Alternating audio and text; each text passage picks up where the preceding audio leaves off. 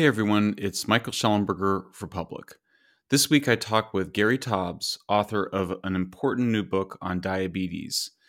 Gary has been writing a contrarian argument against the mainstream conventional wisdom on the diet for over 20 years.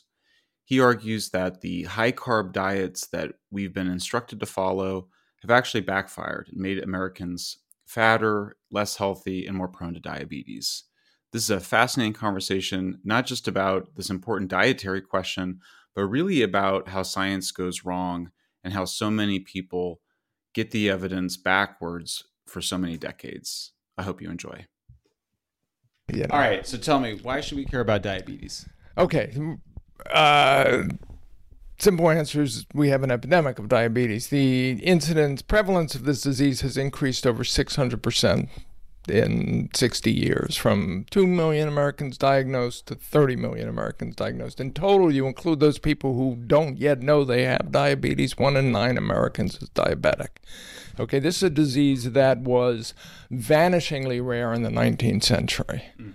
Now, some of the differences, diagnostic criteria, and people are getting older, and type 2 diabetes, the more the common form of the disease, the disease that associates with age. But basically, a disease that was rare 150 years ago is now so common that you know, we got commercials for diabetes therapies on television. I, every time I watch a football or a basketball game, I guess they figure middle aged men who watch sports are prime mm-hmm. candidates to advertise drugs to. Um, it is considered a chronic progressive disease. So even though the drugs available are worse than, are excuse me, better than ever before. So if you're diagnosed today, you your expectation of health and life is better than ever before. The expectation is also that this disease will only get worse, that you will need more drugs or newer drugs or higher doses. So one way to think about that is that drugs don't make people healthy they make them less unhealthy and they delay their progression into other chronic disorders that associate with it. And finally, the cost is extraordinary. So, direct medical cost for diabetes and its complications is $300 billion a year. So, it's almost three quarters of a billion dollars a day. Mm. Uh, cost to patients or to insurers is twelve to sixteen thousand dollars per year. And this is an unsustainable burden on the healthcare system. So, the question I ask going into this book is a simple one. Like, first of all, if you have an out of control epidemic, one that's only getting worse where the numbers are going up every year, somebody should be asking the question whether we really understand the cause and do we really understand the disease. So imagine you know, HIV identified in the 1980s, you assume that it's caused the the the uh, that the AIDS is caused by the HIV virus. You create drugs that fight the virus, and the numbers just keep getting bigger, and the burden of the disease keep getting bigger. At some point, the healthcare system would stop and say, "Wait, maybe we got the wrong agent here." Maybe it's mm-hmm. not the HIV virus. Maybe it's something we don't know entirely because everything we're doing is failing. Um, you know, we identify we have a had a lung cancer epidemic, and we identified cigarettes as the cause. And imagine you go forward 50 years later, and lung cancer has just gotten worse and worse while smoking is coming down. You would have investigations to see what we screwed up. In this case, nobody does anything. We could we could explain why, but and we should, but nothing happens. The situation just keeps getting worse. Worldwide, the prevalence of diabetes has increased 400%, well, fourfold mm. since 1980. And the 2017, the director of the World Health Organization, a woman named Margaret Chan, gives a talk in Washington where she refers to the situation worldwide as a slow motion disaster. And she gives an estimate for the probability that health organizations like the World Health Organization are going to be able to rein this in. Okay, so not not reverse it, not solve the problem, just curb the increase. And her probability estimate is 0%. She is predicting with complete certainty that they will fail mm. and that this situation will just get worse. That's why I wrote the book. And you, your view is is is obviously, or maybe not obviously, but it's it's uh, a minority view. You have a counterintuitive view.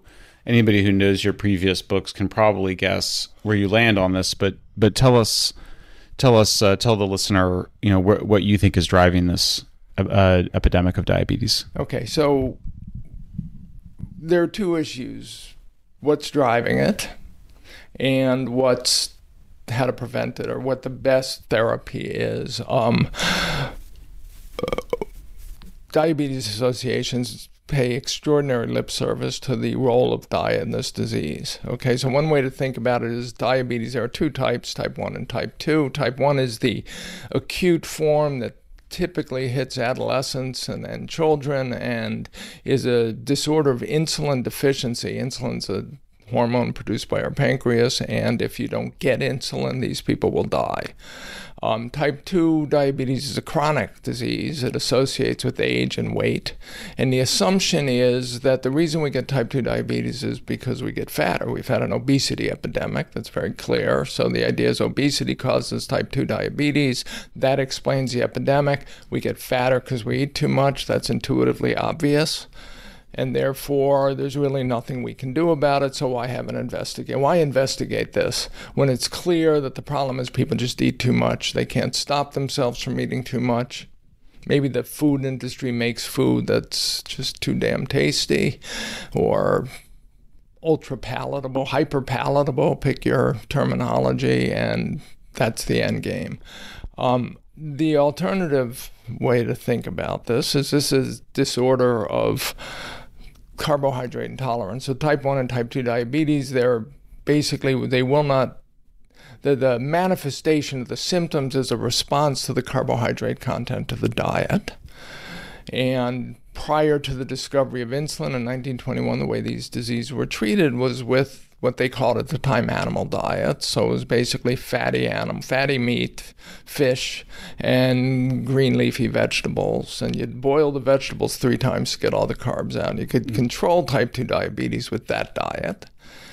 And you could delay the consequences of type 1 diabetes with that diet. And since the discovery of insulin and this focus on pharmaceuticals, that sort of dietary therapy has been forgotten and how effective it was. So that's something I'm focusing on.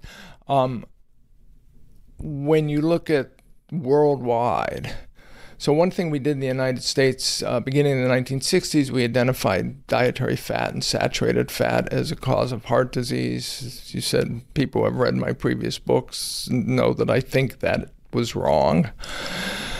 There was always an alternative hypothesis, which is that the cause of heart disease and the chronic diseases with, associate which it, which associate with it, which are obesity, diabetes, uh, dementia, cancer, are caused by the carbohydrate content of the diet, specifically the refining of processing of grain. So take whole grains and turn them into white flour in effect, and the sugar content of the diet and sugar.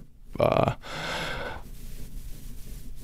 use exploded in the 19th century and into the 20th century, and our diets have basically become almost incomprehensibly rich with sugar. So, conventional thinking diabetes is caused by obesity, obesity is caused by eating too much. This alternative hypothesis that I explore in my books is that diabetes is initially caused by the sugar content of the diet. My 2016 book was called The Case Against Sugar, and that's the argument.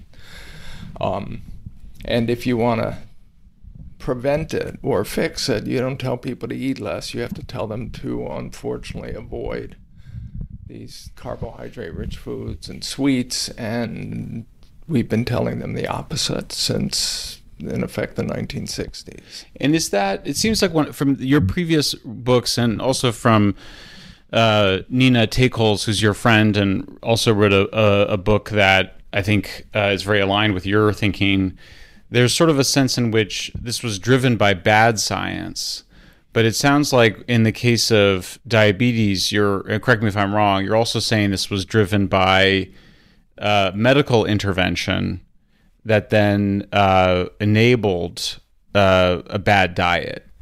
Yes. Is that correct, or how do you how would you describe the the role of kind of bad science and and okay. bad? So let's talk about like for instance, first my role in this when once you bring up bad. So my second book was called Bad Science. It was not about nutrition. It was about the great scientific fiasco of the uh, late 1980s called cold fusion. Still around, by the way.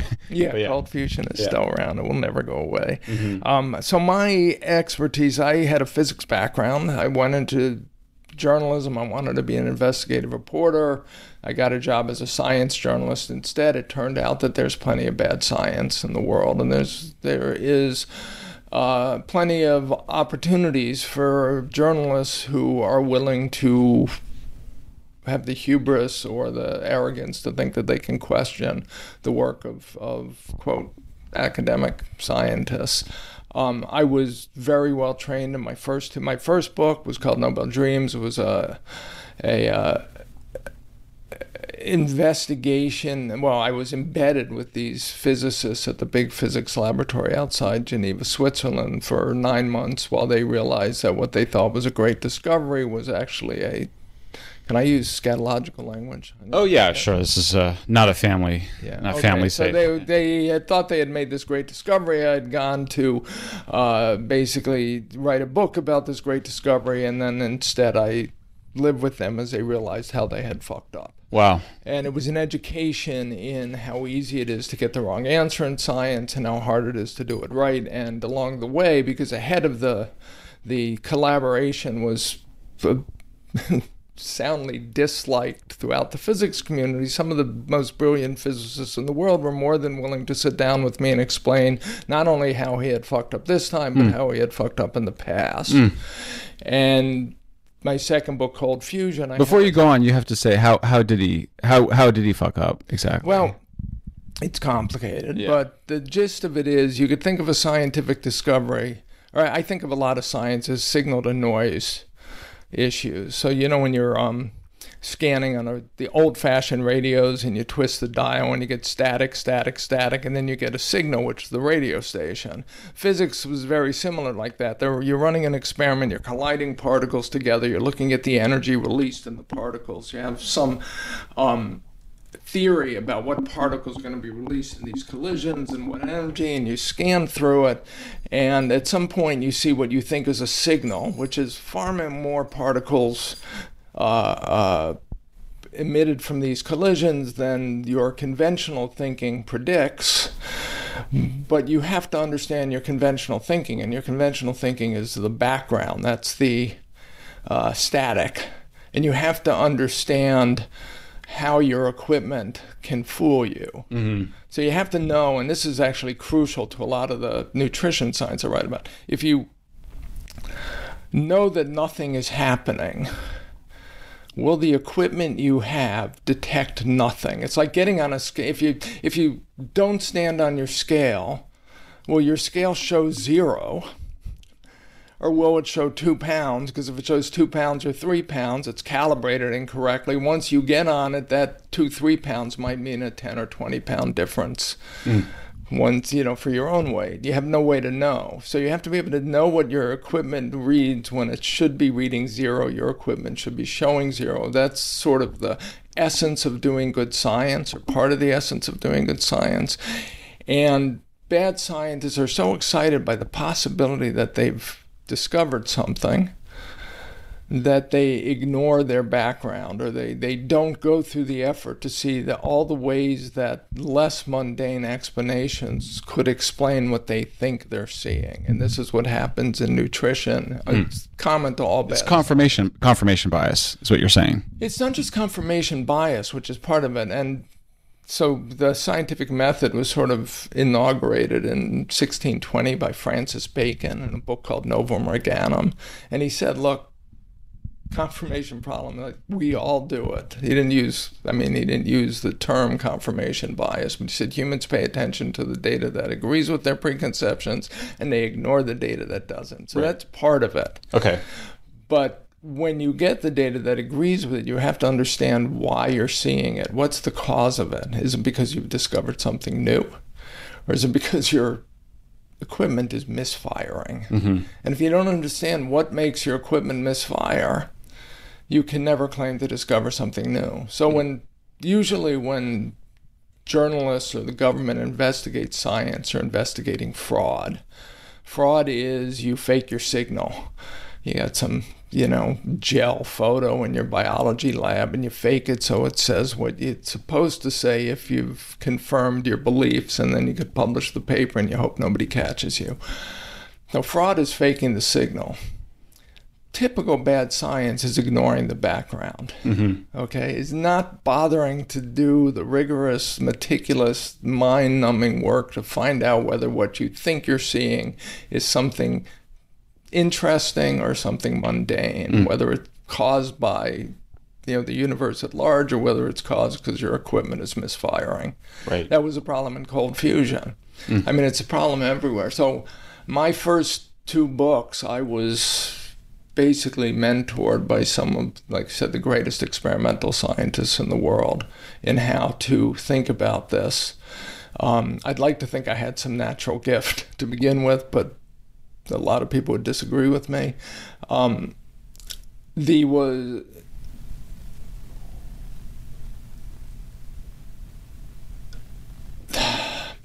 when I finished the second book, Cold Fusion, that's when I moved into public health because actually friends in the physics community. So the Cold Fusion mm. book was called Bad Science. Mm. Um, friends in the physics community said if you're interested in bad science, you should look at this stuff in public health. It's terrible. Okay, I mean you've learned about how bad yeah. the public health research is. Yeah. So what one thing that you need for good science is you get a hypothesis. You know, we all know science is hypothesis and test. You get a hypothesis and you do the test to see if your hypothesis is correct, and then you do the test again and again. And if it disproves your hypothesis, you still might want to do the test again because maybe you did the test incorrectly. And ideally, you get what's called independent replication, where somebody else does the test who has no invest, vested interest in the, your result being right. And if they find what you find, then you can begin to believe it. Mm. Although you both might have screwed up in the same way because science is very complicated and very hard to do. Um, in public health issues like climate change and nutrition, you can't really do the tests. In climate change, we only have one planet, so you could do very you could do tests in laboratories and you could model climate change on a computer but on some level you're always guessing that what you're modeling or what you're doing in the laboratory actually relates to what's happening in the real world you're trying to test whether or not it relates, but you never know whether or not it really does because that's just the nature of the universe. The universe doesn't give you that information.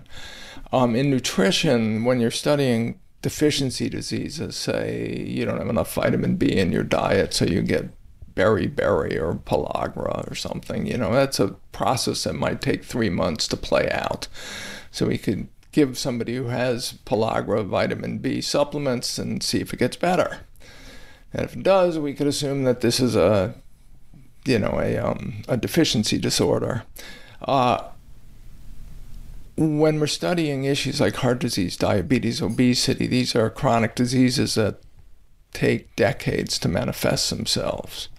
You know, if you're 40 years old and you're 50 pounds overweight, you might as well put on the 50 extra pounds at the rate of like, say, two pounds a year since you were well, three pounds a year since you were 25.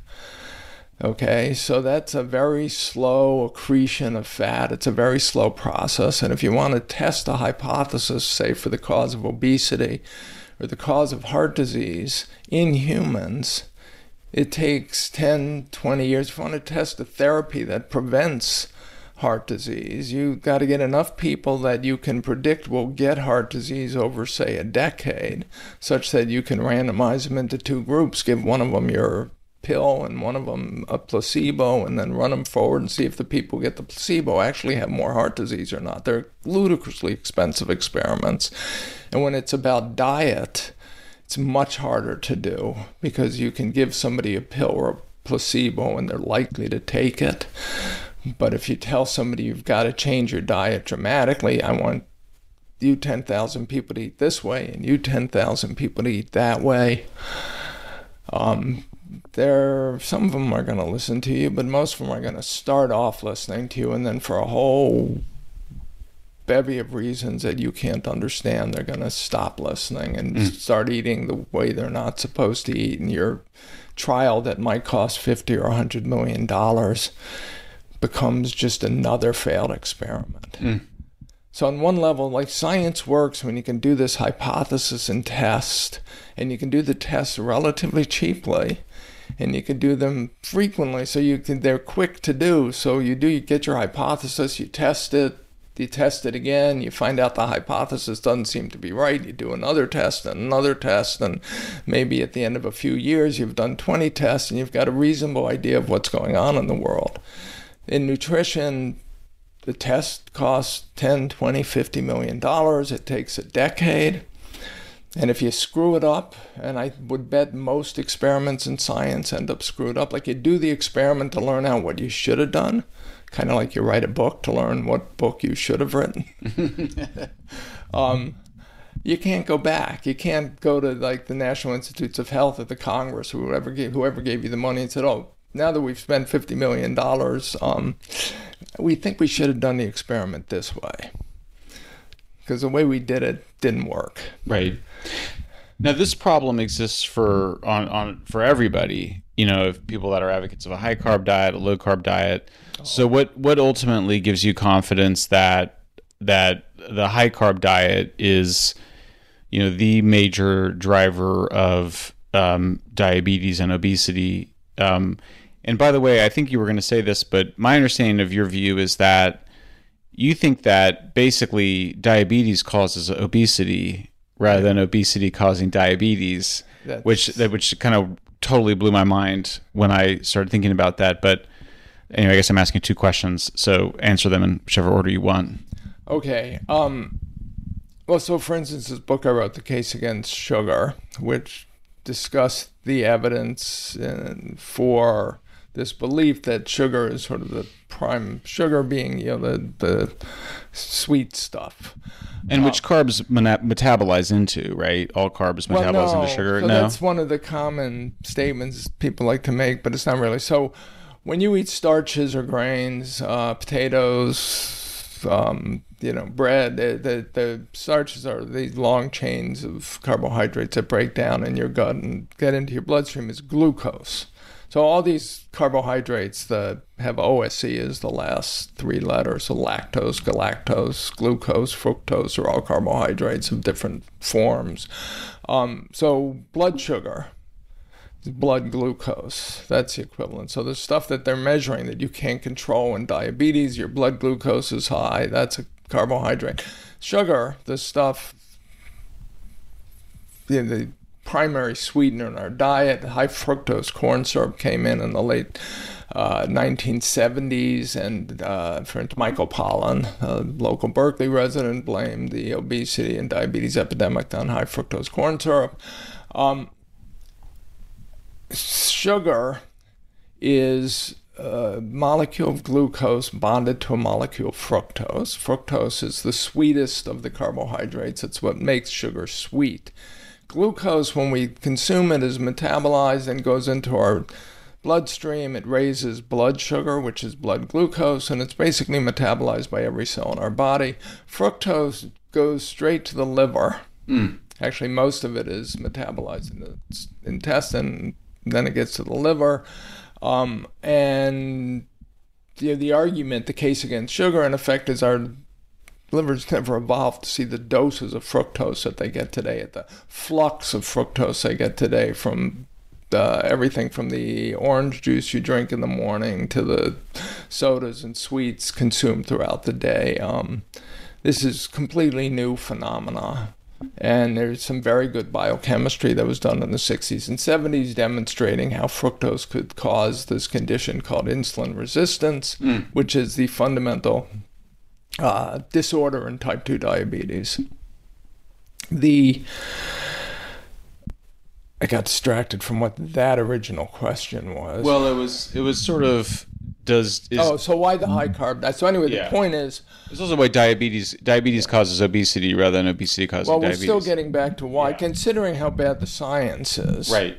How can I make a claim? How can I write a book against case against sugar? And the argument I say I give the physiology, I give the history. So what we've been trying to do in the United States since the 1950s was answer the question why do people in the United States have such relatively high rates of heart disease? That led to the answer that they eat saturated fat rich diets, and saturated fat raises the level of LDL, the bad cholesterol in your blood, and that causes atherosclerosis, and that causes heart disease, and we should all eat low fat or low saturated fat diets.